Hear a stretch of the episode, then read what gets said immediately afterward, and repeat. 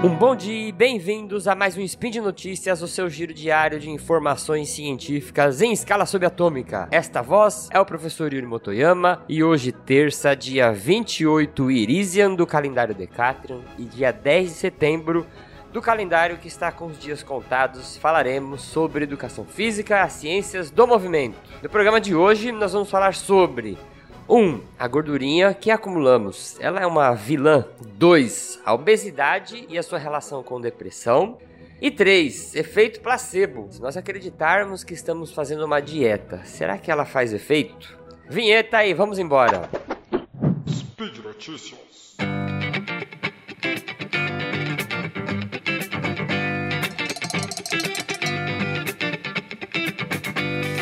É, sobre a gordurinha que a gente acumula, eu vou dar essa introduçãozinha aqui. Eu peguei um artigo muito interessante que ele fala sobre a bioquímica do tecido adiposo, que está aqui nas referências na postagem. Só para fazer uma, uma reorganização da ideia que a gente tem sobre gordura corporal. Primeiro ponto, a gente já passou, isso já foi tema até de outros conteúdos publicados aqui pelo SciCast, no Spin, né? A quantidade de gordura corporal aceita pela sociedade, ela passa por remodelações com o passar do tempo. Então já teve uma época onde esteticamente é, era aceitável, né? Você ter uma quantidade de gordura corporal maior. Se você pega aqueles quadros mais antigos, né? Que você pega as mulheres, principalmente, os homens, né? Que também sofriam desse padrão estético. Eles eram mais cheinhos, não tinha um pouquinho mais de gordura. E aí isso foi passando por um período de mudança, né? Hoje a gente pode pensar há pouco tempo atrás, vamos dizer assim, o padrão de gordura corporal era não ter gordura, né? Se você pegava aquelas modelos, elas eram super finas, beirando aí a anorexia, né? Muitas desenvolviam esse transtorno é, de imagem, né, a anorexia, e aí isso prejudicava muito a saúde das pessoas. Nessa época a gente tinha até, se você comparar a boneca Barbie, umas postagens na internet que mostram fotos, e você vai vendo como até a Barbie emagrecendo, ia ficando magrinha, cintura fina e entrando nesse padrão estético social. Hoje o padrão estético ele ele aceita é, mais volume, mas não é volume de gordura, então é um volume de músculo, mas ele ainda martela na tecla que as pessoas precisam ter baixíssima quantidade de gordura corporal. Esse padrão estético, hoje em dia, quando eu falo, se você imaginar aquela pessoa forte, aquela mulher ou aquele homem forte, que ele pega na pele dele e parece que ele tá puxando só o pano da camiseta, né? Não tem gordura corporal quase nenhuma. Esse padrão corporal, que é o esteticamente, entre aspas, saudável, que todo mundo quando olha alguém assim na rua fala, poxa, essa pessoa ela é muito saudável, deve ser muito saudável, né? Quando você vê ela entrando na academia, aquela mochila cheia de coisa que ela toma. Mas se você for analisar de maneira fria, mexer com a quantidade de gordura corporal ou as loucuras que as pessoas fazem para chegar nesse esteticamente saudável, elas são muito perigosas. Então eu vou te comentar algumas funções da gordura que tradicionalmente elas eram estudadas. Você deve ter até estudado isso na aula de biologia, que o pessoal falava: ah, a gordura ela é um depósito de energia do organismo. A gordura ela tem a função de proteger o seu corpo contra é, diferenças bruscas de temperatura, né? Então ela pode te aquecer um pouquinho mais no frio, faz você perder menos temperatura para o meio externo. Ah, a gordura serve de amortecimento, de proteção para alguns órgãos. E aí, se você ficar pensando nisso, você fala: ah, tudo bem, eu vou perder gordura do corpo, porque essas funções não são vitais para mim, né? Eu posso pôr uma blusa se estiver frio, eu não preciso ter estoque de energia, porque se eu tiver sem energia, a gente vive numa sociedade que eu posso ir na padaria comprar pão e comer, né? Mas muitas pessoas, mas muito quando eu falo mesmo, elas começam a desenvolver vários tipos de doença e essas doenças hoje em dia estuda-se que elas podem estar relacionadas com essa falta de gordura corporal. Agora eu vou falar para vocês uma nova visão que a gente tem sobre a gordura corporal e como que ela interfere na nossa saúde. Mas hoje em dia a gordura corporal ela é responsável por controlar a tensão arterial, ela é responsável por controlar a coagulação, a função imunológica, regular o seu apetite, alterar o seu metabolismo para metabolizar glicose, para metabolizar lipídios, né, gorduras.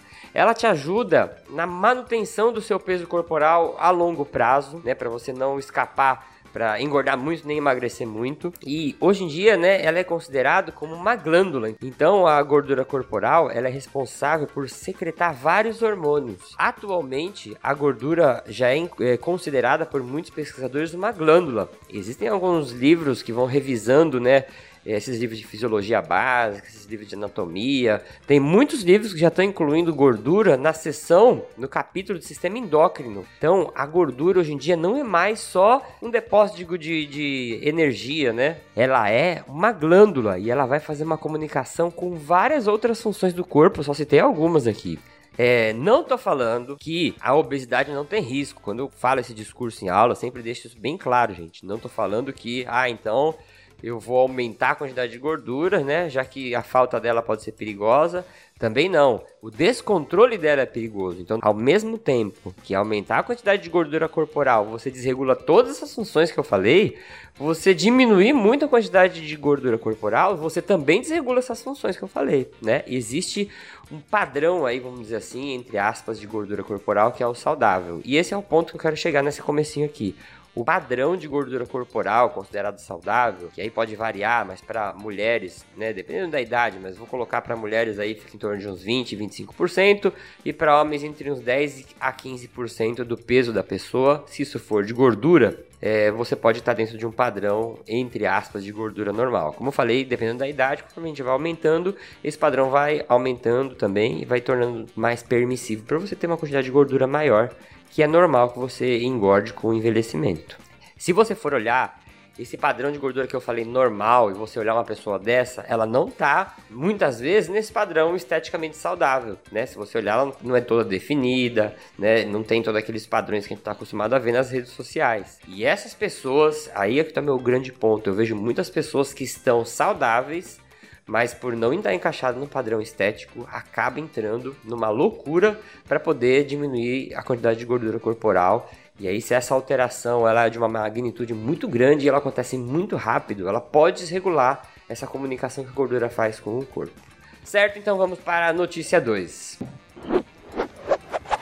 Esse estudo ele foi publicado recentemente, né? Estamos em 2019, na Translational Psychiatry. Ela investigou a associação entre gordura corporal e depressão por uma técnica que se chama randomização mendeliana. Ela é um método da epidemiologia, né, genética, que usa dados de estudos de associação que pega uma, uma quantidade ampla do genoma e eles tentam determinar se existe causa e efeito em algum resultado. Então, o que eles fizeram nesse caso aqui? Pegaram uma variação ampla no genoma e tentaram associar é, padrões corporais com a depressão. Muitos estudos anteriores já apresentavam uma relação entre obesidade e depressão, só que nessa relação eles usavam apenas uma medida de obesidade que se chama IMC, que é você pegar o seu peso e dividir pela estatura ao quadrado. Ele vai dar um valor. E aí dentro desse valor você pode se classificar como sobrepeso obesidade do tipo 1, obesidade do tipo 2, né?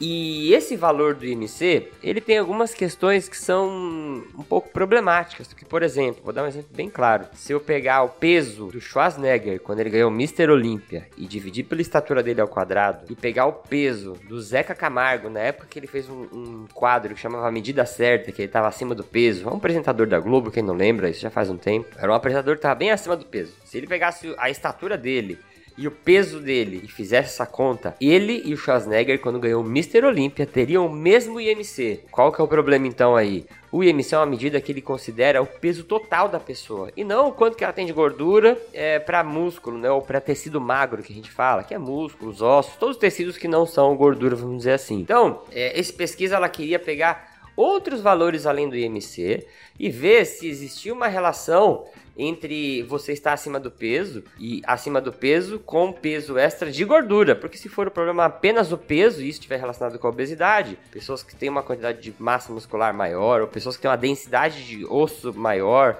ou por algum outro motivo tenha um peso maior que não seja gordura, é, será que o problema não, tá, não é no peso, né? E não só na obesidade? Então, para isso, o que, que, eles fizeram? Eles pegaram várias é, medidas, como peso, estatura, o índice de massa corporal, que eu já expliquei para vocês, a porcentagem de gordura corporal, que é você pegar o seu peso e ver quantos por cento daquele peso é gordura, a porcentagem de massa magra, a gordura específica de regiões do corpo, né? Eles pegaram braço direito, braço esquerdo, tronco, perna direita, perna esquerda, vários pedacinhos do corpo.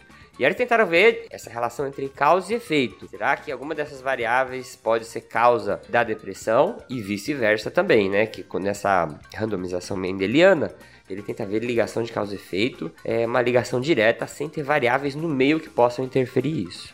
Essa análise foi feita em 2 mil fenótipos. Eles usaram o biobanco lá do Reino Unido, é, sendo que esse biobanco tinha uma amostra aproximadamente de 500 mil indivíduos. Então tem um trabalho aí com N, vamos dizer assim, bem grande. Eu vou pegar dois resultados aqui, se vocês quiserem dar uma olhada nesse trabalho, muito bem escrito. E um dos resultados principais foram: o IMC realmente é um fator que predispõe para depressão. Então, pessoas que estão no IMC classificado como sobrepeso e obesidade tendem a sofrerem, né, de, desse transtorno que é a depressão. Porém, a depressão parece não influenciar na composição corporal. Segundo o achado principal do artigo, quando eles foram fazer aquela divisão, né, por tecidos, eles viram que a gordura corporal ela é uma causa para a obesidade. E agora quando você olhava para outros tecidos corporais, né, os tecidos não gordurosos, vamos dizer assim, é, eles não tinham influência na depressão. Então, que eles conseguiram isolar que é, a gordura tem um papel importante na depressão, né? É, então não é só o peso que a pessoa tem, não é só ela estar tá mais pesada, né? E a, o cálculo do IMC dela dá um número alto.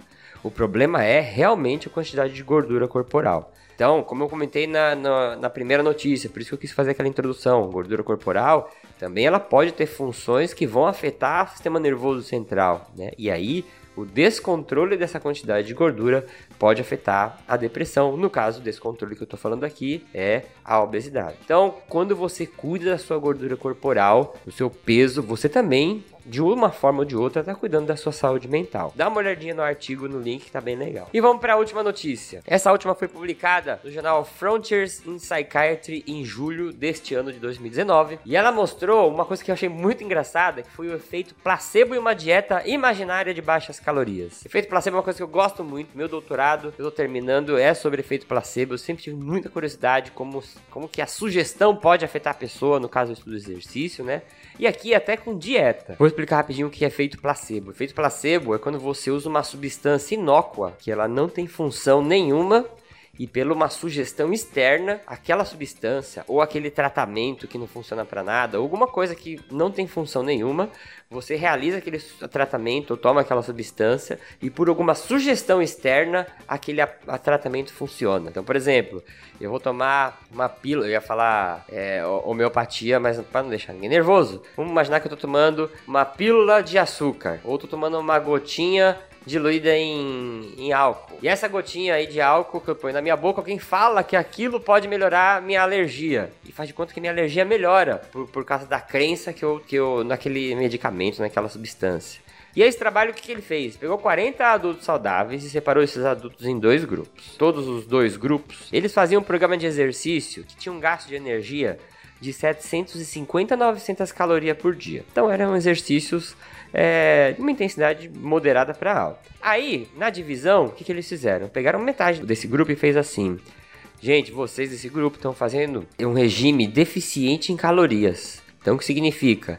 No final da semana, vai ficar faltando no corpo de vocês 5.500 calorias. Então, todo mundo que estava nesse grupo, que foi o grupo Dieta Placebo, acreditava que estava recebendo uma alimentação balanceada, né? Uma alimentação que, por exemplo, suprisse a quantidade de energia que eles estavam gastando por dia. Só que eles explicavam para as pessoas que elas estavam comendo menos do que elas estavam gastando, do que elas estavam gastando. Então eles falavam, ó, no final das oito semanas, que era o tempo do experimento, é, provavelmente, como vocês estão gastando aí 5.500 calorias, né, o déficit do seu regime, você vai perder mais ou menos uns 6 quilos. Falavam para essas pessoas. Só que não. Na verdade, elas estavam comendo a quantidade de calorias que batia certinho com a quantidade de, de, energia que eles gastavam, que é uma dieta que eles chamam de isocalórica. E o grupo controle, eles ficaram sabendo de tudo normal. Ó, gente, vocês vão fazer aí um gasto energético de 900 calorias por dia.